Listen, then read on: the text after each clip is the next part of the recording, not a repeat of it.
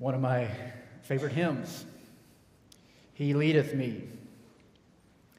It's a hymn about uh, journey in the wilderness. It's a hymn about God's presence and God's guidance in the wilderness. It's also a song about a destination. We are on a journey with a destination. And when my task on earth is done, so the hymn says. Uh, but that begs the question what is the task? What are we supposed to be doing in the here and now as we await for the promised land? Uh, well, that question goes right into the mission that God has entrusted to us here at Brentwood Oaks, as we are a people who are devoted to worshiping God, bringing people to faith, conforming to the image of Jesus, and caring for others in need. Uh, we're not a people who just wait around. Our mission is not hang in there and we'll escape all this one day. That's, that's not what the kingdom of God is all about. That's not the kingdom that has been ushered in through Jesus Christ.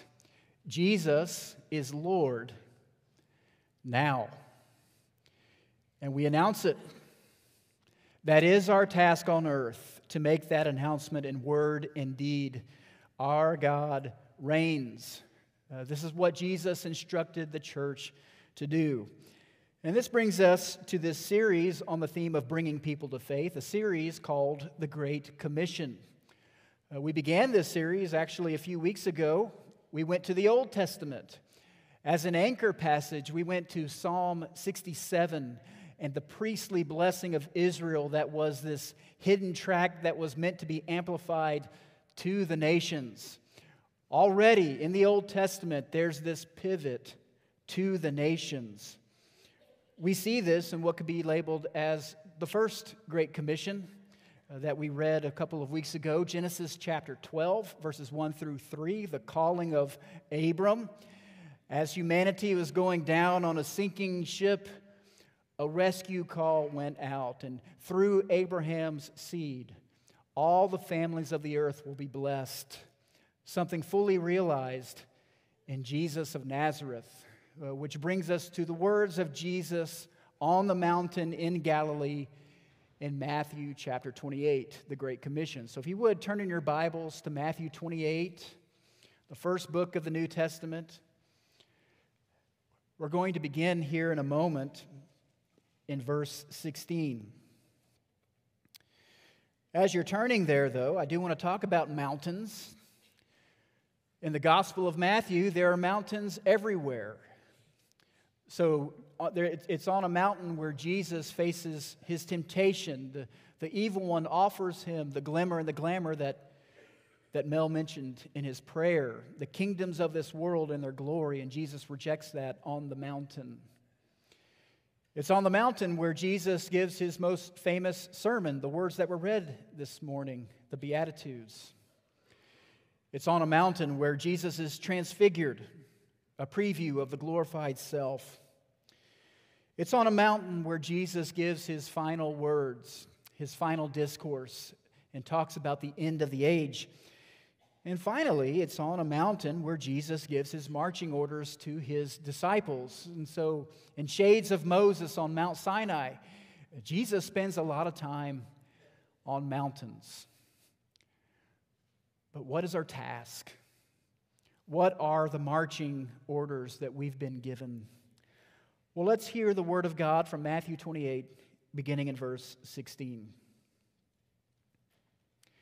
Now, the eleven disciples went to Galilee, to the mountain to which Jesus had directed them. And when they saw him, they worshiped him. But some doubted. And Jesus came and said to them, all authority in heaven and on earth has been given to me. Go, therefore, and make disciples of all nations, baptizing them in the name of the Father and of the Son and of the Holy Spirit, teaching them to observe all that I have commanded you. And behold, I am with you always to the end of the age. May God bless the reading of his word. Around 10 years ago, I was picking up something at Target. I can't remember what I was shopping for, but a random woman came up to me and asked me for help. She needed help finding something, and I politely said, I, I can't help you. I don't know where the item is you're talking about. A few minutes pass, and someone else comes up to me, except they have a different opening question. They ask, Do you work here? I need some help finding something. And it is only in that moment when I realized I was wearing a red polo and white khakis, white pants. I looked the part, I looked official. I was wearing the Target uniform in Target, and I became a target. because I had the colors, I was viewed as a worker. I had instant credibility with the customers. One might even say I had a bit of authority. Now, I wonder what would have happened if I had helped someone. Would Target have paid me? That's the big question. Hold that thought. I thought of that memory this week in reading the words of the Great Commission, especially the opening of the Great Commission, the words of Jesus on the mountain in Galilee to the eleven uh, men who lacked all credibility. Uh, they really were an island of misfit toys fishermen, a tax collector, a zealot a group of men who really didn't look the part for making this grand announcement that would fundamentally change the course of human history. No one would be drawn to them. But Matthew highlights something that we don't often associate with the Great Commission. He says, When they saw him, they worshiped him, but some doubted. Some doubted. What are we supposed to do with that? What was this doubting business all about? Well, there are some options. Perhaps it was some of the 11. Maybe it was all of the 11. There are some who have suggested that the 11 weren't the only disciples there on the mountain, they're just the ones that Jesus highlighted. I tend to think that it was some of the 11 who doubted. Another option is the translation of the word for doubt. Uh, the word can mean uncertain, but also it can mean hesitate. Listen to how that sounds. When they saw him, they worshiped him, but some hesitated. That makes sense to me. Regardless of which option we choose, here on the mountain in Galilee, there's this mixture of worship and doubt. And I can't help but think of the early church. I can't help but think about those who, maybe a couple of generations later, received the Gospel of Matthew. We don't know a lot about that church. There are many who believe that this was a church in Syria made up of largely Jewish Christians because of all of the Old Testament citations in the Gospel of Matthew. We do know some things that were probably going on. You see, there are different audiences for the Gospels. There are those who receive the original words of Jesus there on the mountain, for example. There's us today at the Brentwood Oaks Church. We are 2,000 years removed from this, but we're hearing these inspired words. But there's a third audience and really, this is the group that gives the most shape to the telling of a story, and that's the church for whom Matthew is writing this gospel. Well, what's going on between 70 and 90 AD? What do we know about this time period? Well, we know that it was a time of swift transition, a time of great uncertainty. Uh, this would have been well into the second generation of Christians the second generation of leaders, when you think about it, Peter, Paul, James, the great pillars of the church are now dead, martyred. Not to mention the fact that by the time Matthew is written, the church had become largely Gentile. there were some seismic shifts that had happened in the 50 years after Jesus was raised from the dead. And so, an inspired Matthew is writing to a church with their own mixture of worship and doubt. Uh, perhaps feelings of inadequacy for the task at hand to go and make this grand announcement in the face of the Roman Empire. But I wonder about the people in this room this morning. I wonder if there are those among us who can find their place on the mountain with their own mixture of worship and hope, but also doubt, uncertainty, hesitation when it comes to the task at hand, the mission that's been entrusted to us. Uh, we come in the hope of the resurrection, but I wonder this morning if there's also some lingering doubt. Uh, maybe it has to do with a life situation, a great trial. Maybe you are weary this morning. Maybe it's fear. You take a, a, survey of the landscape around us and you look at our society, and it seems like the world is becoming more broken, and the church is being pushed more and more to the margins of society. Maybe along with the disciples in the early church, you have feelings of inadequacy for the task at hand. Who am I to participate in this mission? I don't have the knowledge. I don't have the words. I don't have the testimony. I carry with me the scars of the sins of the past, maybe even the wounds of the present. And we stare off into Austin, Texas, and the Austin area, and we, we look at all the powers of this city, a city of great politics, academia, entertainment, sports, music, technology, science, New Age spiritualism. Austin is a weird place, and proud of it. We go out to this weird city with this message. It's a peculiar and weird message. The son of a Jewish carpenter 2,000 years ago from some no name village gathered a following of mostly poor people, and he was executed as a criminal. But he's raised from the dead. He is Lord over the cosmos, and he demands allegiance as we live lives of, of virtue by the power of His presence among us, His Spirit within us? How will that preach in Austin, Texas in 2023? In a city where there are so many different claims to power, authority, happiness, fulfillment, even salvation. So it would be understandable this morning if we come here around the table with a mixed bag of worship and doubt. Uh, maybe this morning you hear the call to go and make disciples, but for whatever reason, you hesitate. Well, if that's you this morning, let me invite you to the mountain. Let me invite you to survey the faces of the 11 men who had recently failed. They had the biggest failure of their lives. Whenever Jesus needed them most, they fled, they hid, they disowned, they wept, they slept. And yet, Jesus says there on the mountain, This is the group.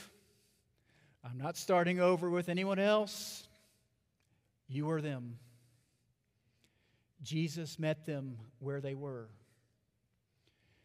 Jesus met them on the mountain.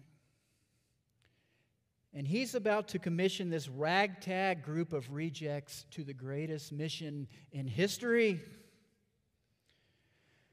But in this sermon on the Great Commission, this first of three, I want to draw your attention to two words in this passage, especially if you come here this morning with doubt. And the first word is found in verse 19. And it's the word, therefore. We'll get to the content of the mission next week with the going and the baptizing and the teaching aspects of the mission. But for this morning, I want to camp out with the word, therefore.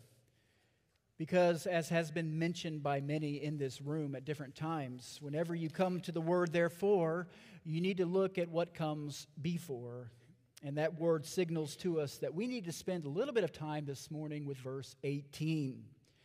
Jesus says, All authority in heaven and on earth has been given to me. Jesus starts the Great Commission with, All authority in heaven and on earth has been given to me. Before Jesus tells them to get going with this disciple making business, he tells them about the authority that's been given to him. And attached to the word authority is a second word. It's a repeated word. And we've noticed this the last few months.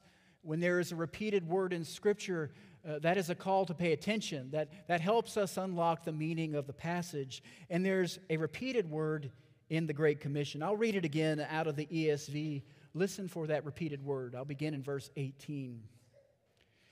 And Jesus came and said to them, All authority in heaven and on earth has been given to me. Go therefore and make disciples of all nations, baptizing them in the name in the name of the Father and of the Son and of the Holy Spirit, teaching them to observe all that I've commanded you. And behold, I'm with you always to the end of the age. Did you catch the word? Did you catch the word all? A L L? There's this universal, all encompassing thrust to the mission to all the nations, teaching them to observe all the commands, and Jesus being with them, being present with them, literally all the days. But these words of Jesus begin with all authority in heaven and on earth. And this isn't something that Jesus seized and grabbed and chased after. Uh, he had that temptation on the mountain in Matthew chapter 4 with the evil one presenting to him the kingdoms of the world and all their glory. And the evil one says, If you just worship me, all this will be yours. But Jesus rejected that. He didn't grab a hold of that, he didn't seize it. Instead, in the upside down nature of the kingdom that has invaded this world, Jesus completely surrendered himself to the will of the Father. And because of this, all authority in heaven and on earth was given to him. The highest power, the highest status in the cosmos belongs to the risen Lord. And this is a present reality. This is what the early church went to their grave. It's what they went to the lion's den for. It's what they went to the fiery stake for, announcing that Jesus is Lord, not Caesar. All authority in heaven and on earth has been given to the risen Lord. This is what the disciples needed to hear. Those disciples who came to the mountain with a mixture of worship and doubt. Uh, these men who had given their allegiance to the Lord and yet hesitated. This is what the early church needed to hear generations after this moment. In a rapidly changing world, they were sent out in the face and the shadow of the Roman Empire, and yet they went out in the name of the one who had been given all authority in heaven and on earth to speak on behalf of the king, to serve as his ambassadors, his representatives to the nations as heralds, making an announcement. There are a lot of metaphors that we could apply to this moment there on the mountain. Uh, we could say that the 11 were deputized. Uh, they were given their badges in that moment and sent out under the authority of Jesus. But for this morning, I'm going to stick to the metaphor that they were given the store uniform the disciples of Jesus represented him to the world, and the world took notice. There are, there's a lot of power in a uniform, something that I accidentally found out wearing a red polo to Target years ago. People were drawn to me, people sought me out, people looked to me for answers because I looked the part. a mistake I haven't made since. But here we are at Brentwood Oaks. We join in with this mission. We join in with the Great Commission. We go out, not with a name tag, uh, not with an official Christian polo that announces that we are ambassadors. No, we go out as one body, being fully clothed with the fruit of the Spirit being worked out in our lives in word and in deed. We go out by the word of our testimony and the blood of the Lamb. We go out speaking on behalf of the King, his representatives that should be recognizable to others by the way we conduct ourselves amongst our neighbors. We go out under his authority as a kingdom priests. You know, when you think about it, we should have people who come up to us and ask, Do you work here? You're wearing the uniform. Do you work here? I need some help finding something. Or maybe better stated, I need some help finding someone.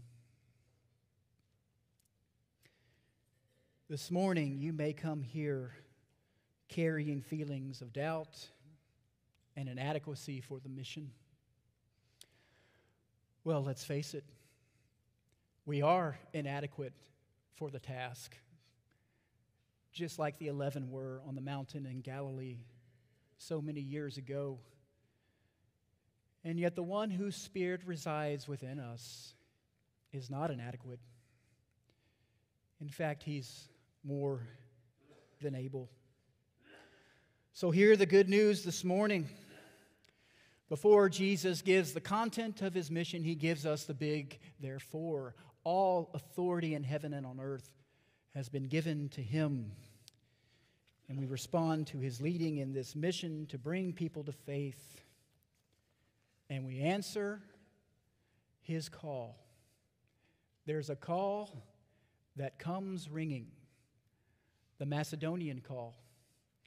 And we are sent out in His power and in His authority and by His grace. If you would like to respond to the good news of our Lord Jesus Christ, the one who was crucified, the one who is risen, the one who is living in His church today, we invite you to come as we stand and as we sing.